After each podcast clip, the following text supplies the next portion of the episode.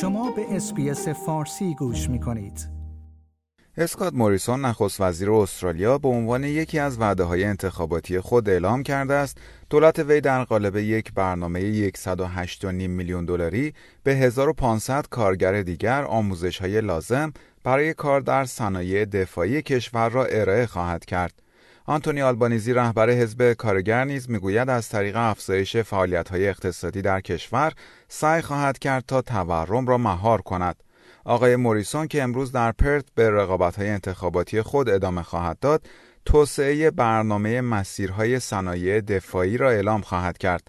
در این برنامه نوجوانانی که از دبیرستان فارغ و تحصیل می شوند یا ترک تحصیل می کنند در چهارده منطقه در سراسر کشور آموزش می بینند. این نوجوانان یک گواهینامه سطح سه یا به اصطلاح سرتیفیکت 3 با عنوان مسیرهای صنایع دفاعی دریافت خواهند کرد که در سراسر کشور معتبر خواهد بود.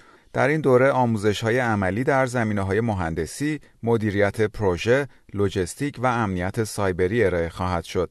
آقای موریسون می‌گوید سرمایه گذاری 270 میلیون دلاری دولت وی در دهه جاری در زمینه دفاعی باعث خواهد شد تا یک مسیر محکم برای تأمین نیروی کار در صنایع دفاعی ایجاد شود.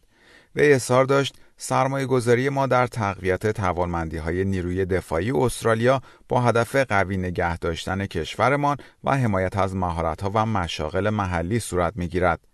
ملیسا پرایس وزیر صنایع دفاعی استرالیا می‌گوید در قالب یک برنامه آزمایشی که در منطقه هندرسن در ایالت وسترن استرالیا انجام خواهد شد بیش از 50 مرکز برای آموزش 120 نفر ثبت نام کردند. آقای آلبانیزی امروز در سیدنی به کارزارهای انتخاباتی خود ادامه خواهد داد.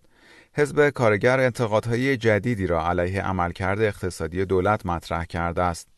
در آگهی جدیدی که این حزب منتشر کرده است از نرخ افزایش دستمزدها و افزایش هزینه های زندگی انتقاد شده است آقای آلبانیزی که شب گذشته در برنامه Q پلاس A ABC شرکت کرده بود گفت حزب کارگر از طریق افزایش فعالیت های اقتصادی نرخ تورم را کاهش خواهد داد.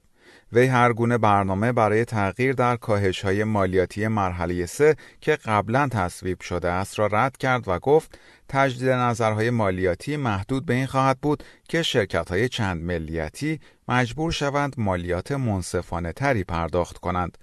آقای آلبانیزی گفت اصلاحات اقتصادی که در این انتخابات ارائه می‌کنم باعث افزایش درآمد ملی و بهرهوری در کشور خواهد شد. like، share، comment. SBS فارسی را در فیسبوک دنبال کنید.